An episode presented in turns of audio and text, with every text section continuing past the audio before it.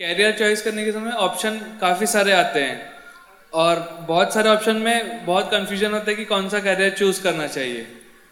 और डेस्टिनी का क्या रोल है इस, उसमें? डेस्टिनी तो क्या है कि हमारा जीवन का कर्मों का हिसाब हम लेके आए हैं। और हम बुद्धि की दखल करते हैं तो डिस्टर्ब हो जाता है। सहज भाव से रहे तो संजोग मिलते जाएँगे, भीतर से भी लगेगा, नहीं इंजीनियरिंग में नहीं जाना है मेडिकल में जाना है तो सहज भाव से पूरा करो। बाद में दूसरा, तुम्हारा फ्रेंड इंजीनियर में गया, ये आईटी में गया, मैंने गलत किया, क्या किया मैंने, सही किया, गलत किया? वो गए डिस्टर्ब आप। बाद में बुद्धि की दखल आ गई। तो जो हमारा कर्मों का हिसाब था, कौन सी लाइन लेने का सहज भाव से रहते तो अच्छी तरह मिल जाता था।